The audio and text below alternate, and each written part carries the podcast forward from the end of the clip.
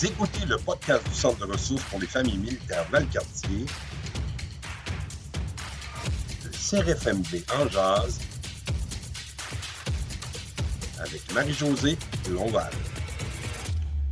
Bonjour à tous et à toutes. Bienvenue dans notre podcast du CRFMV en jazz. Vous pouvez nous écouter sur Apple Podcast, Google Play, sur Spotify aussi. Je sais que plusieurs d'entre vous se branchent un peu partout au Québec, au Canada et à l'extérieur. On en profite pour vous dire un beau bonjour si vous saviez à quel point on apprécie votre présence. Aujourd'hui, on va s'entretenir avec, je l'appellerais, une véritable porte-parole du CRFMV, une femme militaire qui a bénéficié des services du CRFMV, qui n'hésite pas non plus à en parler à son entourage.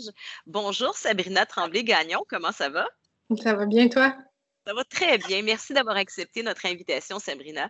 Quand je t'appelle porte-parole, c'est que j'ai su entre les branches que toi, tu as bénéficié de nos services. On va voir plus loin là, qu'est-ce qui t'a amené à rencontrer les gens du centre de la famille. Mais je sais que tu en parles avec beaucoup de générosité. Donc, je veux te remercier pour ça. C'est d'ailleurs pour cette situation-là qu'on s'est retrouvés sur le même chemin, toi et moi. Tout d'abord, avant de parler de tout ça et d'aller dans le détail, je pense que ce serait bon de te présenter un peu aux gens qui nous écoutent. Toi, tu es issu d'une véritable famille de militaires. J'aimerais ça que tu nous parles de ton parcours, mais de ceux qui t'ont précédé aussi.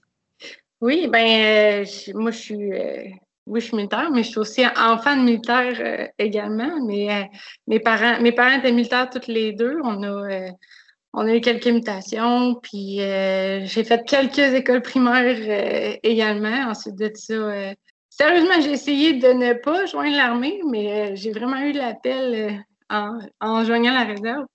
Puis ensuite de ça, j'avais besoin de défis. Puis mon petit frère a eu la même chose, qui est militaire également. Puis j'ai marié un militaire. Puis je fais... Mes enfants sont des enfants de militaires, comme j'étais avant aussi. Sabrina, je sais que la première fois quand tu es entrée dans la réserve, c'était en 2007. Tu es entrée dans la régulière, là, dans les forces armées, en quelle année? J'ai joint la régulière en 2012. Je vais expliquer pourquoi nos chemins se sont croisés. Dernièrement, Sabrina, tu as reçu la médaille des familles militaires pour expliquer aux gens. Là, c'est comme une pièce de monnaie qui est gravée.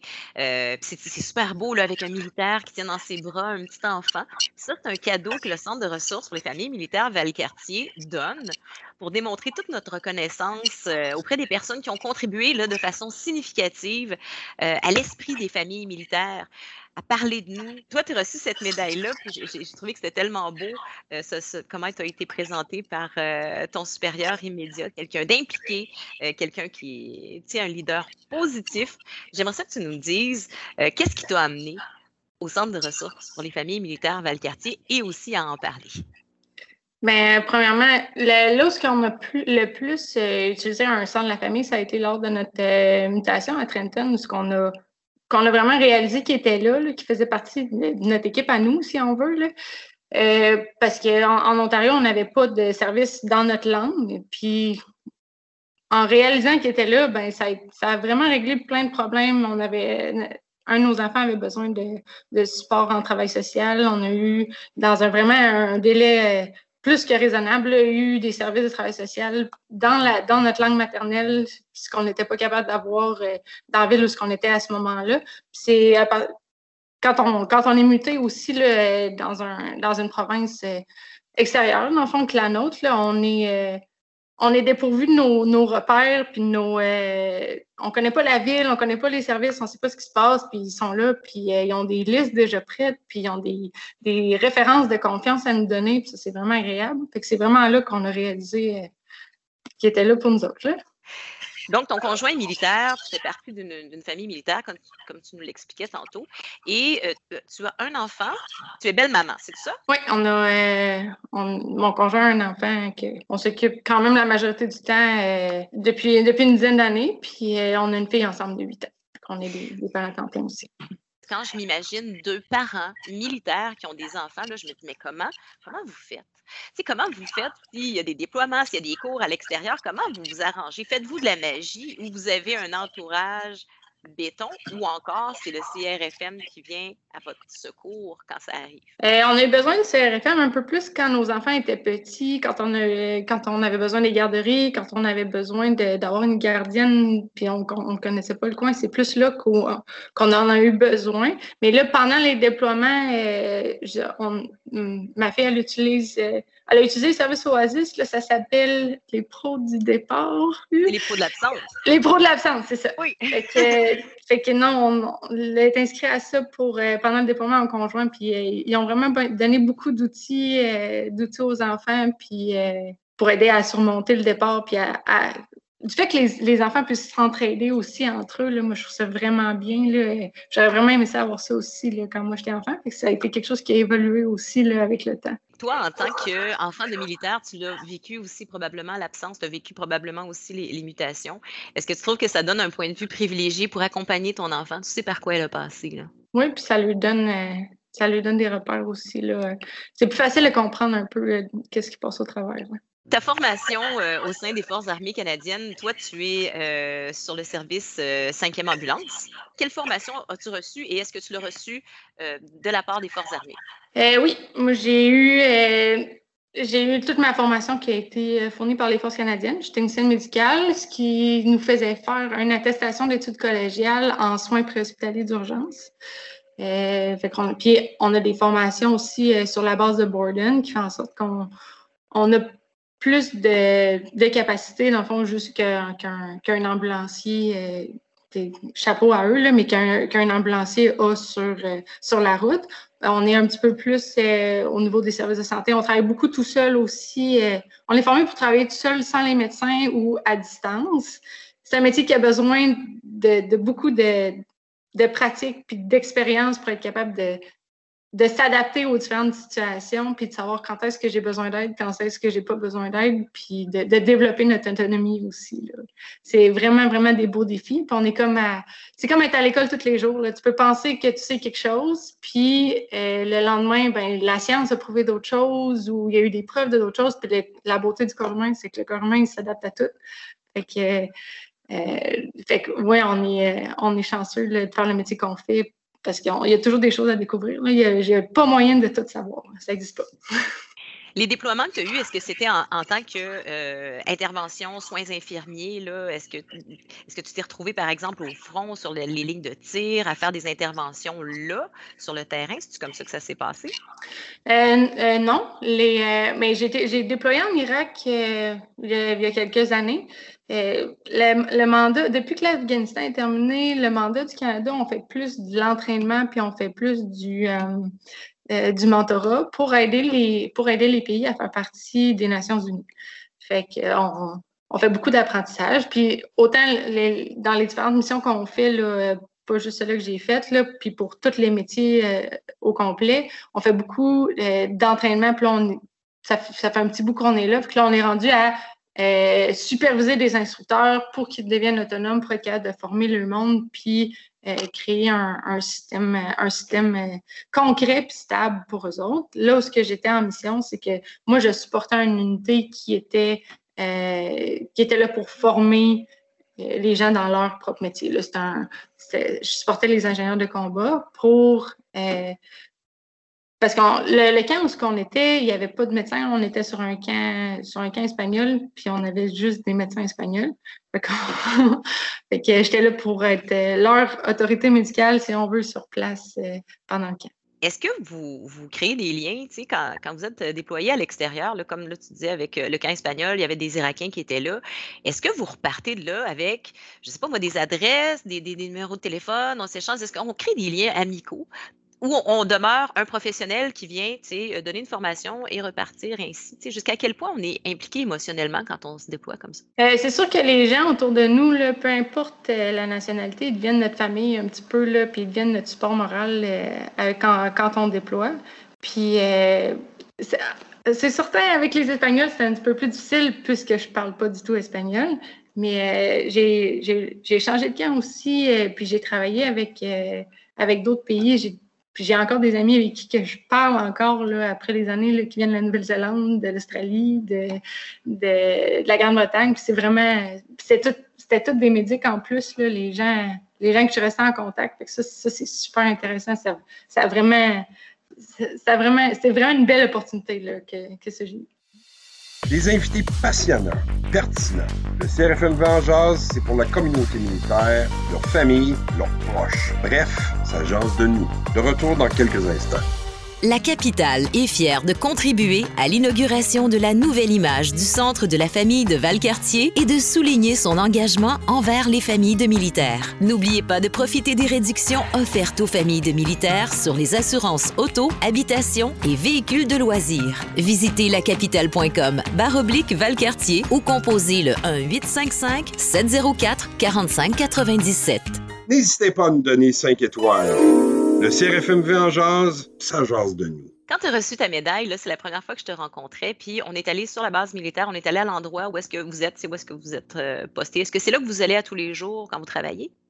La bâtisse qu'on était quand j'ai reçu, c'est la bâtisse qui est en face de là où je travaille normalement. Notre unité est un petit peu divisée. Dans le fond, on a une partie de l'unité qui est plus clinique, une autre partie qui est plus entraînement, déploiement. On supporte les entraînements, puisqu'il y a des entraînements qu'il faut qu'il y ait un intervenant ou il faut qu'il y ait un technicien médical sur place pour qu'il ait le droit de faire tel type d'entraînement, vu que ça présente certains risques, fait qu'ils demandent qu'on soit sur place. Ensuite de ça, puis on a toute l'équipe de logistique, puis des gens qui nous supportent, là, les mécaniciens qui réparent nos ambulances, qui tout ce qui est système informatique, tout ce qui est fait. Ça, toute notre unité est divisée, mais le bâtiment où on était, c'était un bâtiment où on entrepose nos ambulances en ce moment. Bon, ça m'amène à ma prochaine question. Les ambulances que j'ai vues là-bas, je pense qu'il y en avait 2, 3 ou 4, là, elles répondent à qui? Tu sais, c'est des urgences quoi sur la base, autour? Est-ce que ça concerne les civils ou est-ce que c'est militaire? Comment ça fonctionne, ça?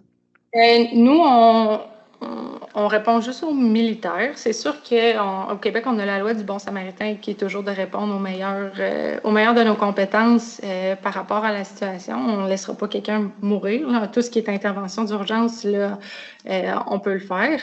Mais nos ambulances sont vraiment pour l'entraînement avec l'armée, pour les interventions immédiates. On a tout le matériel à l'intérieur pour être capable de donner le même service qu'une ambulance, puis être capable de garder la personne en vie le plus longtemps possible jusqu'à tant qu'à envoyer un médecin.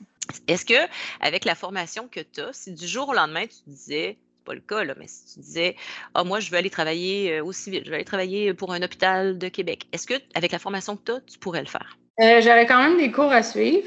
Ce ne serait pas une équivalence d'un à l'autre. Là. On a le diplôme, d'ambulancier qui est le soin de préhospitalier d'urgence, mais les compétences sont vraiment différentes, puis c'est pas aussi reconnu que si on faisait une fois de temps en temps d'ambulance sur la route là, avec les vrais ambulanciers, mais ce serait pas difficile d'accomplir le cours qu'il y avait à faire. Là, autant, on a travaillé avec Opération Laser, on est allé dans les CHSLD, on était des gens qui ont été super... Les membres qui ont été là se sont tellement bien adaptés et ont été capables de prendre soin des gens.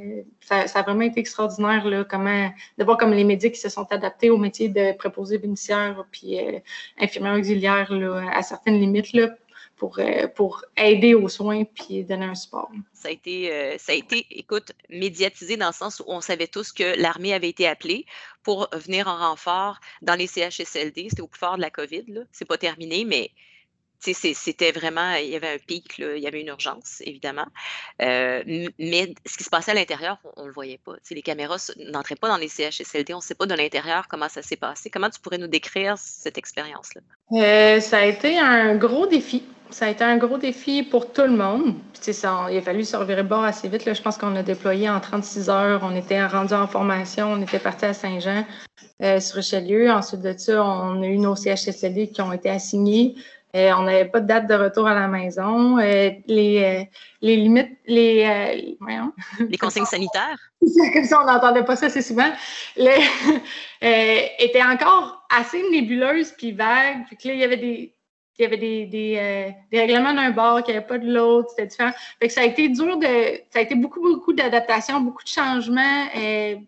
C'était dur pour les familles aussi parce qu'on n'avait pas de date de retour non plus quand on déployait. Là, personnellement, j'ai été là 75 jours. Là. Mais travailler dans les CHSLD, de mon côté, ça a été vraiment une super expérience. On entend beaucoup des mauvaises histoires là, des préposés militaires, plus qu'on en entend des belles. Puis je trouve, j'ai tellement rencontré des gens qui étaient extraordinaires puis des exemples d'êtres humains là-bas. Puis ça a été une belle expérience aussi là, grandissante là, pour d'aider les gens. Puis on s'attachait là, aux personnes âgées. Puis même s'ils n'étaient pas tout le temps nécessairement dans la même année que nous, là, il y avait quand même leur histoire, il y avait quand même leurs besoins. Puis ça a été toute qu'une aventure. Là. Il y a eu des obstacles psychologiques à travers ça. Puis ça a été difficile sur le moral aussi de voir la misère qu'il y avait là. Mais de mon côté, en tout cas, on a eu du monde qui ont travaillé fort. J'avais une super équipe de TechMed avec moi. J'aurais pas pu demander mieux, honnêtement. Puis on s'est tenu les coudes serrés, puis on a passé au travers en étant capable d'aider notre propre communauté. Fait que ça aussi, ça a été quelque chose de bien. Sabrina Tremblay-Gagnon, tu as presque 32 ans, tu es une jeune maman. Là, tu dis Opération Laser, ça a été quand même 75 jours, mais ce n'est pas quelque chose qu'on pouvait prévoir d'avance, donc ce n'est pas quelque chose qu'on peut expliquer à un jeune enfant. Si maman part, elle ne sait pas quand est-ce qu'elle revient, comment on installe ça avant le départ? On a tellement des enfants géniaux, sérieusement. Là. La manière que je leur ai apporté ça, c'est qu'on était les familles des gens qui pouvaient pas voir leur famille. Puis, on était là pour être le support, on était là pour être le moral. Nos enfants, ils étaient vraiment empathiques là, envers la situation des gens qui étaient là, étonnamment. Là. Oui, ils s'ennuyaient, là, mais nous, à la maison, on dit quand on s'ennuie, c'est parce qu'on s'aime, sinon on s'ennuierait pas. Fait que c'est toujours bon signe de s'ennuyer. Puis on avait le temps, on est en 2021, on avait toujours l'opportunité de se parler sur téléphone. Puis chez nous, on s'ennuie parce qu'on s'aime, puis on s'ennuie pas tout seul, on s'ennuie en équipe. Ça, ça fait partie de nos philosophies. C'est très, très beau. Moi, j'en prends note, je trouve ça beau et vraiment joliment dit. Quand on a commencé notre entretien tout à l'heure, je disais, Caroline, c'est le fun parce que toi, ta famille, les enfants, vous avez bénéficié de différents services au Centre de ressources pour les familles militaires Val-Cartier, mais aussi dans d'autres CRFM à travers le Canada. Quand tu en parles à des gens autour de toi, là, en fait, à qui en parles-tu? C'est-tu des gens proches de toi ou si c'est des gens qui ont l'air d'avoir besoin d'aide? Est-ce que, de quelle façon tu abordes ça aux gens autour de toi? L'avantage avec le centre de famille avec Val-Cartier, c'est qu'il y a énormément de services qui est offert. Là, puis demander de l'aide, ça prend pas mal plus de courage que de vivre ses problèmes tout seul. Là. Ça fait partie un petit peu aussi de mon travail là, de référer aux bonnes ressources. Fait que c'est déjà un réflexe qu'on a. L'avantage que j'ai avec le centre de ressources familiales, c'est que je les ai utilisés. Fait que ça aide à les connaître. Ils ont aidé mon couple aussi. On a même été en thérapie, les deux ensemble, puis ils ont fait partie du processus de résolution, là, puis du processus vraiment rapide. Ça a été quand même rapide avant d'avoir un service. Là, on a été chanceux. C'est dur, c'est quand même dur à croire, là, même en ce moment, là, où tous les services sont à bout. Puis ensuite de ça, on est comme des abonnés. Je disais ça aux enfants hier, là. J'essayais de leur expliquer qu'il faut travailler en équipe, là, parce que des fois, les enfants, ça ne leur tente pas d'aider. Là, mais je leur disais que il y avait des gens dans mon équipe aussi, comme l'autobus scolaire, qui est clairement dans mon équipe, qui me fait gagner 1 heure le soir, que j'ai le centre de la famille qui est mis à les pros de l'absence aussi.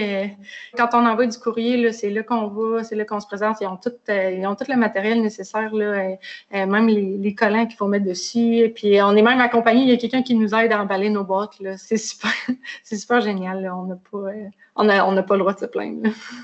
Mais c'est toujours un plaisir. Nous autres, on est là. Puis dans le fond, là, le podcast sert à ça aussi, c'est que par gêne ou parce qu'on ne nous connaît pas.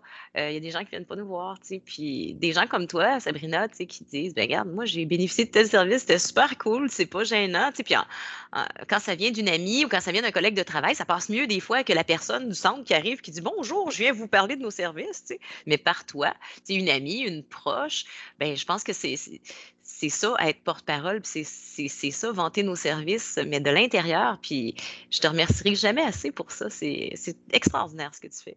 Oui, absolument, mais tu sais, ils donnent des pamphlets, puis ils donnent des aimants là, sur le frigidaire. Je sais pas combien de fois je les ai pris en photo pour les envoyer à quelqu'un d'autre, là, les pamphlets qu'ils font, là. Il y a beaucoup de conjoints, des fois, ils vont être un peu plus gênés là, d'y aller. Puis moi, chapeau aux conjoints des militaires qui arrivent dans des endroits, dans des villes où ils n'ont plus de famille, où ils n'ont plus de repères, ils ont vraiment juste le conjoint, là, des fois. Là, puis hey, ça prend du courage là, pour faire ça. Ils ne savent pas là, ce qui va arriver avec lui là, quand ils sont rendus là-bas. De mon côté, moi, je trouve que le centre de la famille, il est là pour eux, pour les aider. Ils arrivent de quoi? Ils sont tout seuls, ils sont déployés, ils sont dans un endroit, pas de repères. Ben, si c'est le centre de la famille, c'est un super réflexe parce qu'ils vont tous les services qu'ils ont besoin. Les conjoints des militaires ont ça en commun. Là, c'est le ou la militaire là, qui rentre dans les forces armées canadiennes, mais toute la famille suit aussi en arrière. Fait que faut que tout le monde soit à la fois résilient, le goût de l'aventure, faut pas mal que ce soit familial aussi. Puis je pense qu'elles font bien ça, effectivement. Chapeau à tout le courage dont elles font preuve, ça, c'est admirable. Puis, encore une fois, merci d'avoir accepté l'invitation, Sabrina Tremblay-Gagnon, un exemple dans les Forces armées canadiennes. Ça a été un plaisir, premièrement, de te rencontrer, de faire ta connaissance. C'était dans un contexte super le fun où on te remettait la médaille pour les familles militaires. Puis, en même temps, tu sais, de voir ton parcours qui est tellement inspirant. Là, je te dis un beau bravo puis un gros merci. Merci à toi. Suivez-nous sur Apple Podcasts, Google Podcasts et Spotify. C'était le CRFMV en jazz.